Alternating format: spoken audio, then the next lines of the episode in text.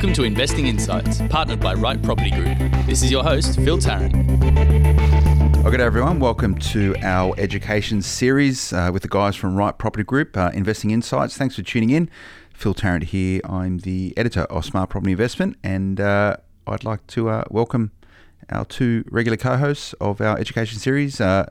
Victor Kumar and Steve Waters into the studio. How you going, guys? Good, mate. How are you? Good. Thanks for coming in this month. Really enjoying recording these uh, this education series. Uh, so this is now onto our fourth episode. We're just coming to the backside of January now, and um, Straya Day just around the corner. And uh, I hope everyone tuned into our last episode where we spoke about uh, goal setting and uh, sort of evolving your mindset for the, the coming year. So we're now uh, nearly a month into the new year and uh, hopefully a lot of our listeners are supercharged and uh, energized uh, driving forth with their 2017 plans. I know, Victor, you spoke last time we got together that you generally use the period between Christmas and New Year's to do your sort of goal setting for the year ahead. So how are you tracking now, mate? One month in. Oh, pretty well. Um, pretty well, Phil. Um, uh, I've already, as in every year, I hit the ground running. So I normally do my uh, goal setting between uh, Boxing Day and New Year's Eve. And on New Year's Day, I've already started to implement. And, and something as simple as sending an email to all of my property managers saying, you know, put my rents up uh, can I put my rents up? Uh, because you know that that's a a positive step towards my uh, portfolio. And you've already done that. I've already done that. Yes. How did that uh, resonate with, with your with your property agents? Look, some some come back and say, "No, you try this every year, or you try this every six months." Um, he a sends few. a card like "Merry Christmas." Yeah, of course. Right. Yeah, put my rents up. Show me the money. yeah, and most most actually just say, "Okay, yeah, we'll we'll we'll send a notice to the uh, tenant." Okay. It's good. And the other two topics that we've we've focused on so far uh, in our education series, and I do recommend you go back and listen to them. If you haven't, even you have listened to them, the way that we try to put these together is that you can keep going back and hopefully pull something out of them every time that you re-listen to them. So our topic number one, episode one, was the 11 things successful property investors don't do. Bit of a tongue twist. I'll try that again. The 11 things successful property investors don't do. And our second episode was around debunking the most popular property myths. So you should be able to see them on the uh, the feed that you see right now on on site, or if you're looking at this on iTunes, you'll see the uh, other episodes there. So do tune in. But um, this month's episode, and this is something which I think all property investors at a point in time uh, or regularly will question themselves over or will question their uh, A team, the people helping them build their portfolio uh, around the type of properties they're buying. Now, the question is, or the, the, the sort of topic that today that we want to cover is units versus houses. So, do I buy a unit and do I buy or do I buy a house? Now, before we get into that, I'll sort of preface this with a disclaimer around, you know, we're just having a general conversation around this. So, look, hopefully you learn something from this conversation, and we're going to be talking about sort of specific strategy orientated stuff here. So, um, this is just general information only, but uh, my recommendation is to speak with your uh, relevant property expert, whether it's your buyer's agent, your accountant, mortgage broker, financial planner, around these type of things. But uh, with a sort of a quick disclaimer aside, I'd also preface this also with we're assuming here when we talk about houses versus properties, but it's probably connected as well, Steve, that whenever I get asked by someone, do I invest in a house or a unit, my initial response would be, don't worry about the type of property you're going to be buying. You need to be thinking about where you're buying first. And that is where you should be starting. I think absolutely. So, where you're buying and what do the numbers look like? You know, probably one of the very first questions or statements that we get a lot of the time uh, from people is, you know, I just don't buy me a unit, don't buy me a townhouse, don't buy me anything that's got a body corporate or a strata fee attached to it. And you know, the, the quick question from us is, well, why? You know, what what gives you these preconceptions? And usually it's because they've had a bad experience or they know someone who has, and that the costs have been way too high. So, yes, they're looking at it from a numbers point of view, but they're getting emotionally attached to something that probably hasn't worked for them because they bought the wrong thing to begin with mm. or the wrong type of property for their situation. So, when you're thinking about areas to buy, obviously that's all driven by fundamentals and your investment strategy and where you are in terms of maturity of your portfolio. So, you might be buying in areas which are offering capital growth. You mm. may be looking for areas which are offering yield. Hopefully, you're looking for both of those. But this is going to influence where you buy. And once you have that determination of here are the areas which are going to provide or add to my overall portfolio and a strategy I'm going, is when you start going down to more of a micro level, start looking at particular types of houses. And this podcast today, we're, we're going to cover a whole bunch of things which are, are related to do I buy units and houses. And some of them is going to be sort of body corporate concerns. It's going to be an insurance uh, component of it. It's going to be the cost to operate. Uh, it's going to be the cost to purchase, potentially the cost to construct if you're going down that path. But um, You know, there's also a renovation component. So I, I hope to, to touch on all those things today. But I think maybe a really good way to start, and, and in conjunction with this conversational dialogue we're having right now, Steve, is it's pretty much matching the property with the area and the demographics of that area. And that's going to be pretty much one of the key things that's going to determine whether or not you're buying units or houses in a particular geographic area. Yeah, absolutely. And just probably one other um, reason as to buy one or the other, if you're f- just starting, is how much capital that you're starting with. Obviously, if you've got limited capital, then you probably are going to go to something cheaper, which is for the most going to be a unit or a townhouse as opposed to a house on a, on a larger block of dirt. But I think if we look at the, the, the you know, maybe the pros and cons of both, of units or body corporates and, and houses. So usually units or townhouses or villas are usually based on better infrastructure. So they're on the, the shopping precincts, they're near the stations, they're, they're near the transport hubs.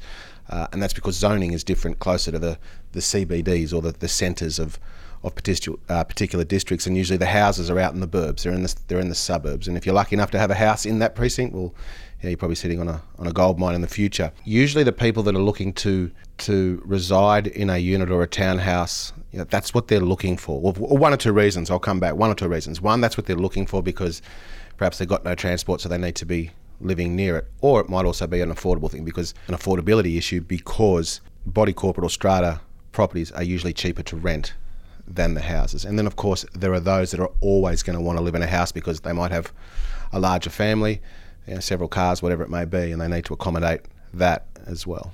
I think you know it, it's important to recognize that uh, when you're talking about units and townhouses, that we as investors are not going to live in there. So don't don't aim for the flash stuff where it's got the gyms, the pools, the the um, you know concierge downstairs. That, in my mind, uh, would be the wrong type of unit to buy. Uh, because you've then got the associated costs with that, which pushes your strata fees up, which then, whilst on the on the gross rents and the gross yields, it's it's um, uh, adding up. But when you add all of those extra costs in with the strata and and of course pools that need to then be the um, uh, repaired at some point in time or serviced, um, uh, gyms that uh, equipment need to be replaced. Uh, it certainly blows your holding cost out, and therefore a on paper good investment then becomes a bad investment, and that's what most people tend to feed off of someone having that bad investment because they haven't looked at it in its entirety. They've just looked at the purchase price and, and saying, okay, it's going to get me X number of dollars of rent. So therefore, in inverted commas, it's positive cash flow. They haven't looked at every single expense on that particular unit. Yeah. So, so let's uh, a bit of a case study, Victor, and let's talk about Campbelltown. I know you you know Campbelltown well. You've been very active out there, probably for a good decade or so. Oh, more than a a, little, bit- decade bit longer, now, fifteen yeah, years. almost yeah. almost 18 years now. And and you've seen two cycles through there, right? Absolutely, Now. And yep. um, uh, Campbelltown 18 years ago is very different from Campbelltown today. Very much so. I use the term gentrification, but um, you've got areas of Campbelltown now outside the CBD which are very affluent. Mm-hmm. Uh, you also have very much a working class housing commission orientated component of the Campbelltown as well. So it's a microcosm of what is Australia today. And I remember I last year uh, I was on um, uh, the Sky TV, your Your Money Your Call, which you do quite regularly, Steve. And a question come in from a guy from Campbelltown, and and he said that he bought an off the plan apartment in Campbelltown in the new area. I can't remember the exact name of it. And he was saying, uh, should I hold this property or should I sell it? Because he, he thought that it was probably worth less than what he purchased it for off the plan. Mm-hmm. Now, remember the conversation we had around that was matching. You know, what, why is anyone going to want to rent a two bedroom apartment in Campbelltown when you look at the demographics in Campbelltown? It's a very family orientated area. So when you look at purchasing properties in Campbelltown, this can be anywhere, but the dynamics are the same. How do you go about matching the investment for the people? And it's a very interesting point. It, it, it is, yeah, and, you've got to look at what's the what is the jobs situation in that area. What what sort of employment do people have? Uh, and over the years, even if you're talking about particularly Campbelltown in New South Wales, it's um you know the job situation has changed immensely. When I started investing there, it was Campbelltown was considered even from a lending point of view as the start of regional area. So your lenders were only willing to give you a 70% so, or even 80%. They were not going to 90% in, in the Campbelltown area. So I'm talking back in 1998. If you if you fast forward that to now, uh, it, it is considered one of the uh, one of the uh, uh employment nodes of, of the state, uh, and it, it is becoming a go-to place because of the change that's happened in demographics. So back in 1998, perhaps your brand new apartments weren't the place to to invest. Uh, certainly the old ones, and in fact, the first investment property I bought was in Campbelltown. It was a, a two bedroom unit. Bought that for seventy thousand. Rent was uh, 130 a week. So you know couldn't fault it, but it hadn't moved in value for quite a while, and uh, it was only when the demographics started changing uh, that the value started moving.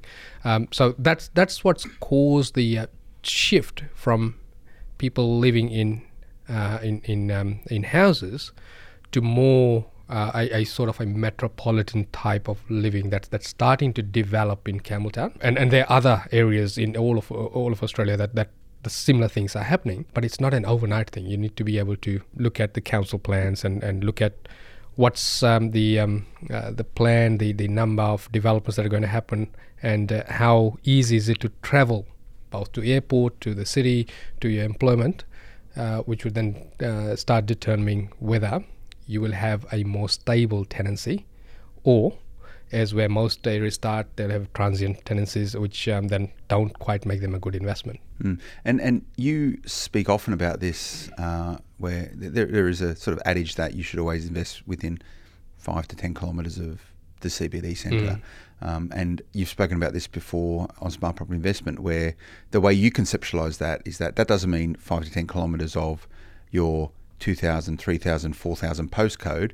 It's about investing within five to 10 kilometres of a CBD. Now, let's say with Campbelltown. Campbelltown mm. is its yep. own self sustaining geographic area, just like Parramatta, just like Blacktown, just like Penrith. Mm-hmm. So within the belt of five to 10 kilometres of Campbelltown, uh, that pretty much encapsulates all of Campbelltown. You're starting yep. to, to reach towards, I guess, your Pictons and your Camdens if you mm-hmm. go out that far. But within that, you have a breadth of different types of properties. You Absolutely. have houses and you have units. Yep. So within that area, a self contained area, there's people who are going to want to live and rent two bedroom apartments, three bedroom apartments. You're also going to have people who are going to want to rent four bedroom houses or five bedroom houses. So yeah, absolutely. And and uh, if you, if I go back to what what Steve said earlier, um, uh, the um, best locations for these units are near infrastructure, so railways, shops, all that sort of stuff. So if you look at uh, and and uh, since we're talking about Campbelltown itself, if you look at that demographic, the ones that rent out really well and the ones that push up in value are quite significantly are the ones that are pretty much very close to the railway lines uh, and and very close to the shops. Mm. The ones that are further out, um, they have a higher turnover in terms of tenancies, and and certainly um, they aren't going up in value as fast as the ones that are closer to the infrastructure. Mm, interesting. So so these dynamics are the same across Australia, across Australia irrespective yeah. of, mm. of whether it's Campbelltown or Penrith or, or up in Brisbane or Melbourne.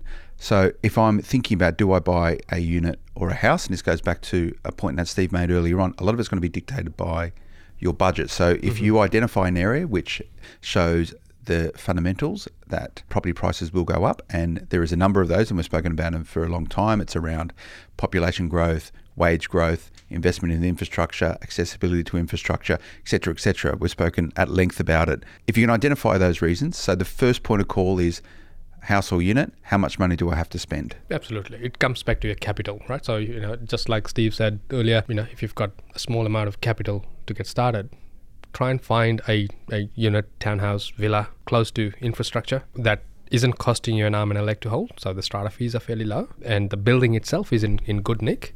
Uh, and and start there. It's better to be in the market than, than waiting on the sidelines. Uh, you know, watching everyone uh, else making money in property, mm. whereas you just just um, uh, in inverted commas, you know, paper trading in, in that sense. Because you have to be in the game to actually win it.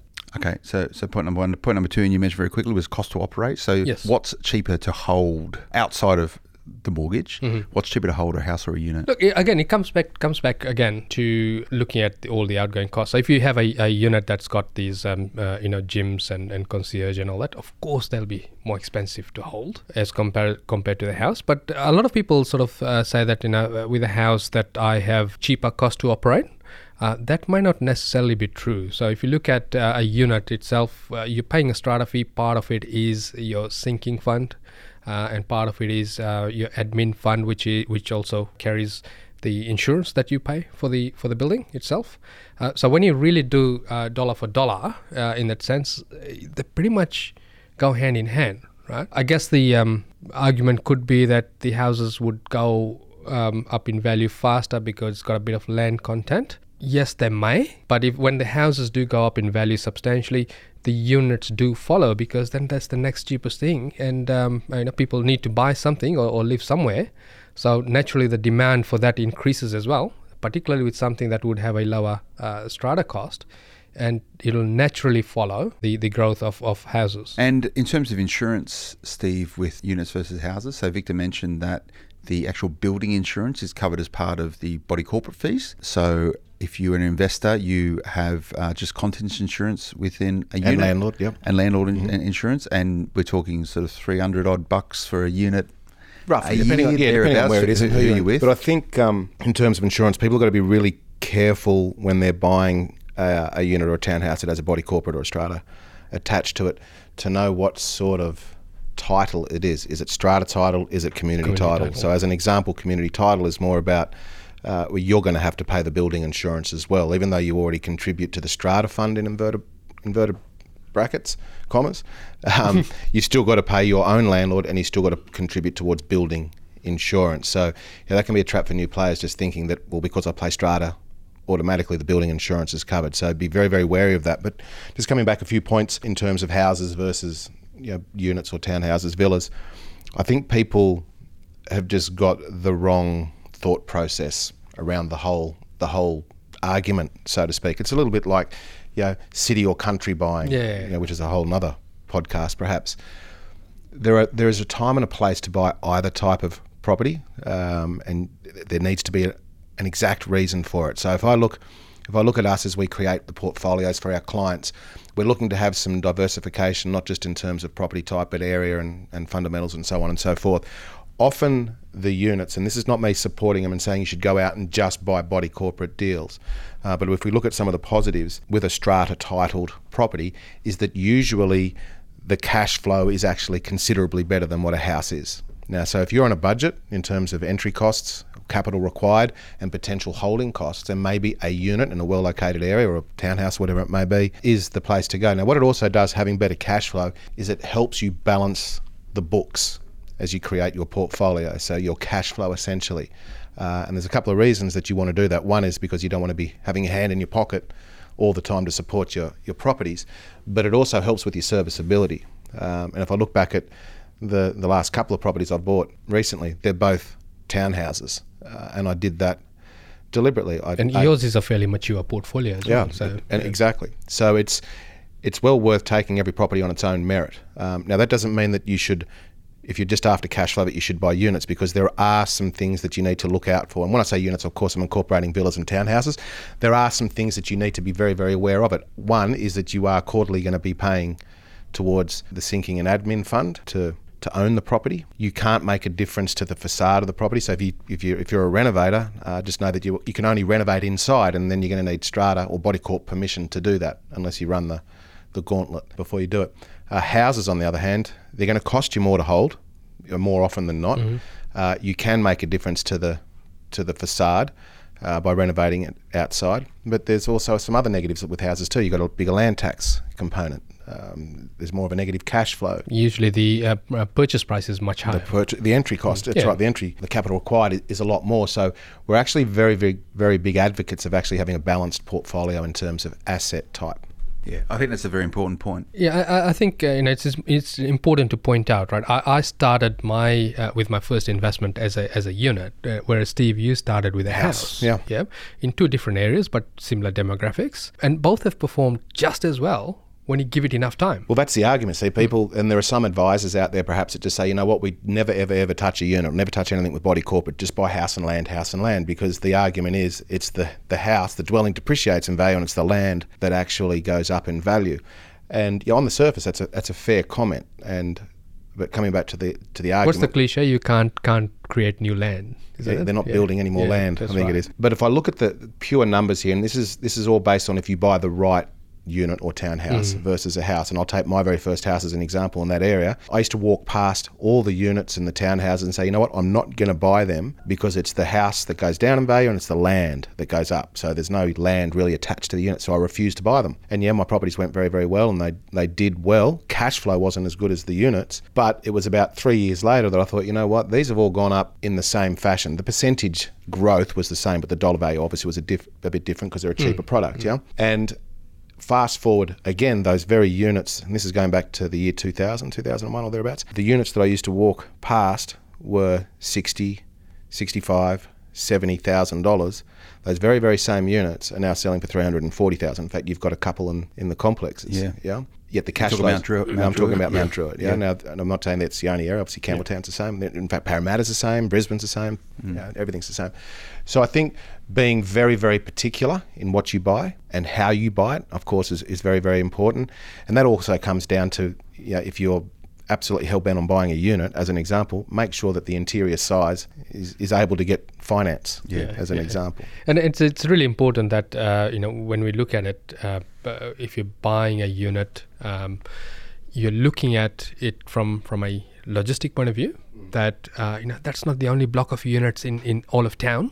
Uh, so there you know there has to be a demand for it from a tenant's point of view. Absolutely. Yeah, and uh, if you come back to uh, you know how I started and how you started, Steve, uh, you bought a house because you had a bit more capital. I had uh, limited capital, so I bought a unit which was you know seventy thousand, so very limited capital to get started. And um, uh, comparatively, at that time in in in in that area, houses were selling for around the 200 to 10 mark. Um, so I couldn't get into houses. So by default, I started from a unit and then I leveraged off that to get into a house uh, at a later stage. Both the houses and the units have performed just as well. Like I said earlier, if you give it enough time, provided, of course, you've The fundamentals you- are the correct. fundamentals Yeah. are addressed to begin with. Mm. The, the I think this is a really that was a really good dialogue because what I would take out of it and to summarise it is that the property needs to be fit for purpose. Now, what does fit for Correct. purpose mean? It's it's um, it's related to demographics of the area and the type of people who are renting properties in those area. Point number one. Point number two. Where does it fit within your portfolio? So, is it your first purchase, first purchase, and therefore you might be looking for capital growth, or is it something which might be your fourth, fifth, sixth property? You might be looking for a cash flow play. So that's going to determine where you are. Another purpose: how much money can you borrow? So, if you have limitations, restrictions about your borrowing capacity, that's going to determine and dictate the type of property that you buy. The the, the point that I would make is that, um, and I think investors need to be thinking about this, is that our the, the makeup of Australia is evolving rapidly. We are very fortunate that as a nation we are very uh, we have a very healthy economy and it seems to be going to continue. We, we haven't had any real negative growth for, for well over two decades, um, and that's been great for property investors and house prices. Uh, we're a very attractive nation, and we are essentially becoming, and we have been for, for many many years, uh, a nation of migrants. And you know, a lot of people are coming to Australia to live, and I can't remember the exact demographics, but I think it's sort of 40 plus percent of all Australians now are born outside of Australia. Now, if you think about the type of people who are choosing Australia as their new home, you need to be thinking about how they typically live in their their, their previous um, uh, country and the style of how they want to live in the future. Uh, and you're seeing now is that the attractiveness of apartment living is is rapidly rising. A lot of that is originated because of the type of people who are now choosing to live in apartments. So these are all the things about fit for purpose Yeah. that you need to be considering who's going to want to rent this property and therefore you should choose the property most associated with that considering all the other stuff we've spoken about so And I think you know, I agree 100%. And also coming back to your strategy. So obviously, if we're talking Sydney, yeah, properties in the units, as an example, and houses in the eastern suburbs are quite different than, say, Parramatta. Um, and we're once again relating back to the point of, of demographic. And and I need to stress that we're not just saying that you should go out and buy units or you shouldn't. We're just giving the pros and cons. And if you're if I, and if I come back to another pro, if your risk appetite for for cash flow is at first and foremost, then maybe a yeah, six and a half, seven and a half percent yielding townhouse, as an example, um, is the way to go because there's going to be minimal, if any, negative cash flow to you. And people need, as long as all the fundamentals are right. So we're just making that massive assumption. But I think what people need to remember is that the yield that a property gives you is almost like a direct reflection of supply and demand. Mm. Yeah, and we're talking about cash flow, therefore the rent and growth, price growth usually follows yield. Follows yield. So, and if we come back to say your property, Phil, in Mount Druitt, the two bedroom unit in Mount Druitt, which was bought for one seven nine, I think one hundred and seventy nine, and at the time renting for like 260 270 dollars yeah. a week or whatever it may be. Twenty five minutes to the CBD of Sydney, opposite Westfields, literally near the train station, near the hospital. The fundamentals are just 100% mm. correct. Mm. There was no reason not to buy that, but off, often the most obvious uh, is not obvious mm. to most people. So if you never touch that unit, and of course you, you did renovate it and so on and so forth, but if you'd never touched that unit, the yield now, the gross yield is somewhere probably around about that seven and a half percent. It's, it's, it's, a great performer, and um, you know, talking about that that unit in Mount Druitt, a lot of people live in units in Mount Druitt, mm. so mm, lots of know, people. but you wouldn't buy a two bedroom unit in Bourke. No, nothing, no, nothing against Bourke. No, you wouldn't. you wouldn't. Yeah. So so and and running on, on, on this point, there's two more things I really want to cover. We're running out of time in this podcast. Um, one is about uh, manufacturing equity, Correct, yeah. uh, houses versus units. We'll have a chat about that, and it's sort of linked with, mm-hmm. with this Mount Druitt scenario using. But another point I would make would be we're talking about what to buy, houses or units, but we need to think about what's better when you sell. And I think a lot of the dynamics that we discussed about are relevant because if you are selling a unit or you're selling a house, you might be selling to an owner occupier or another investor. So you need to make sure that when it's time to get out, that it still suits your portfolio goals. What, what's your sort of comments around that, Victor? Well, uh, I'd, I'd, put a different twist to it, uh, Phil, and say that let's let's uh, and this could be a topic for the later podcast.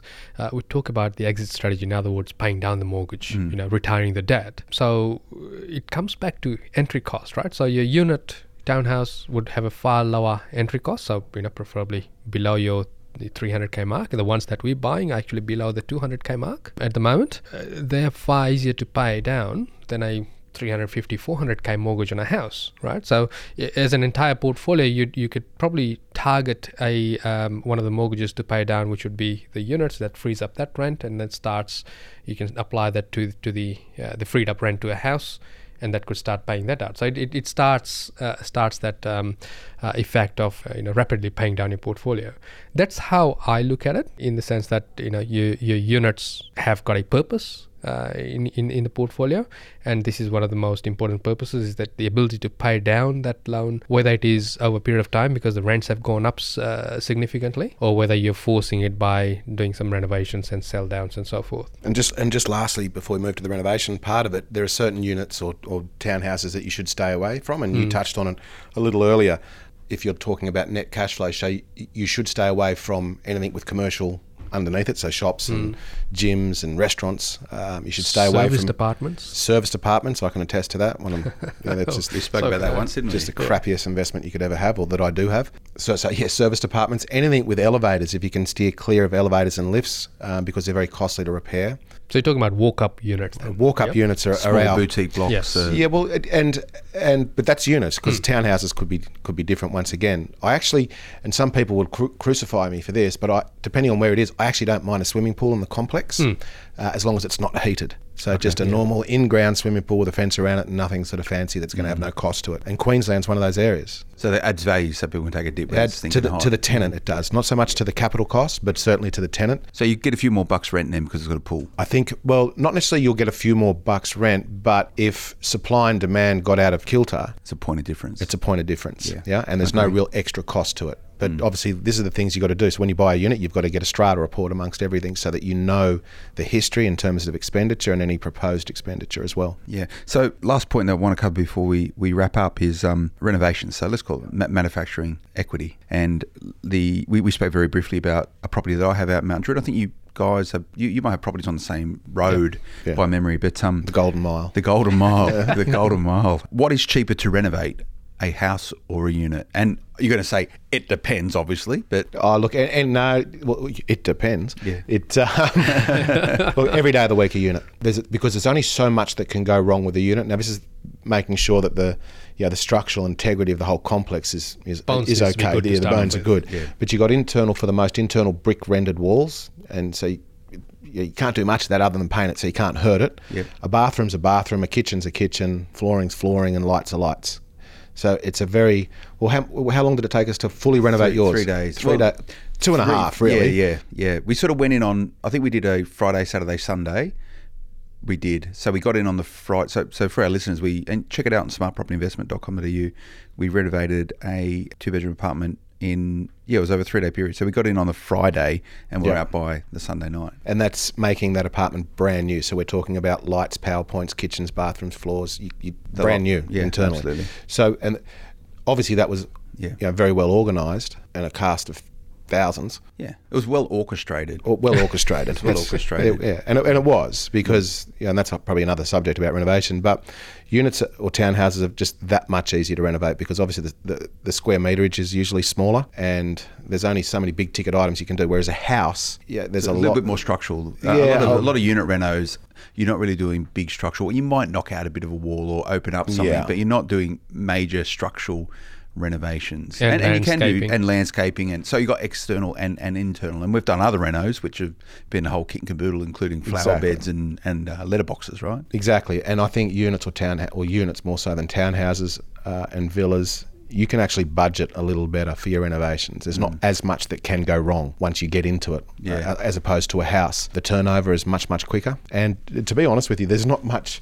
It doesn't do your head in in terms of choice and changing the plan. You know, as as you do with a house where you could have a multitude of options. A unit, there's only so much you can do to it, so you're you're limited by choice, which is a good thing. But but in renovating a unit, you're more limited in your capacity to manufacture more equity. So your your your your bracket between unit A and mm-hmm. then unit A plus mm-hmm. versus house A versus house A plus. You can do a lot more with a house to You can- manufacture more. You can add bedrooms. the potential and- correct Yeah. is, is far is far far better far greater but also the cost There's as well. negatives that so you've got it's a longer renovation, Yeah. increase in a lot more expensive in terms of doing the work. Your holding costs are increased. Your insurances may increase.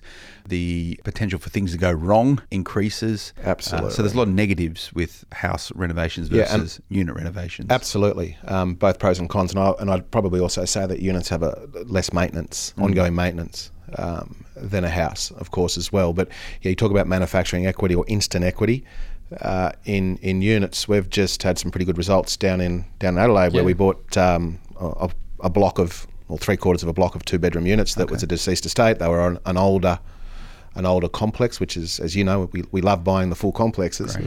Um, and the purchase price, uh, so we bought three bedders for 255. The general public bought two bedders for 255 for the same Yeah. price. and someone just recently in that complex, the, the general public, the handful that were sold, and they've just renovated theirs. Um, and on a good renovation, but there's only so far you can go with a two bedroom unit, and sold it 310 for yeah. 310. So to put that's it in in perspective, months. yeah, yeah, they settled in July and they've just resold uh, in November, um, and that's you know pretty much a good renovation and a good equity gain. Yeah.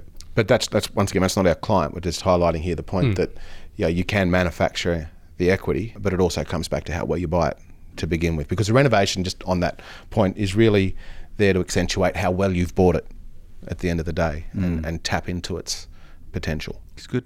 All right. Well, I think we've run out of time, guys. It's uh, As usual. really insightful. Yes, it uh, always seems to be the same. Uh, lots of good information there, and I think a lot of food for thought for our listeners. If you've got any other questions or questions related to this topic or anything else in terms of our education series, make sure you write into us. Questions at rightpropertygroup.com.au. That's questions with an S at rightpropertygroup.com.au.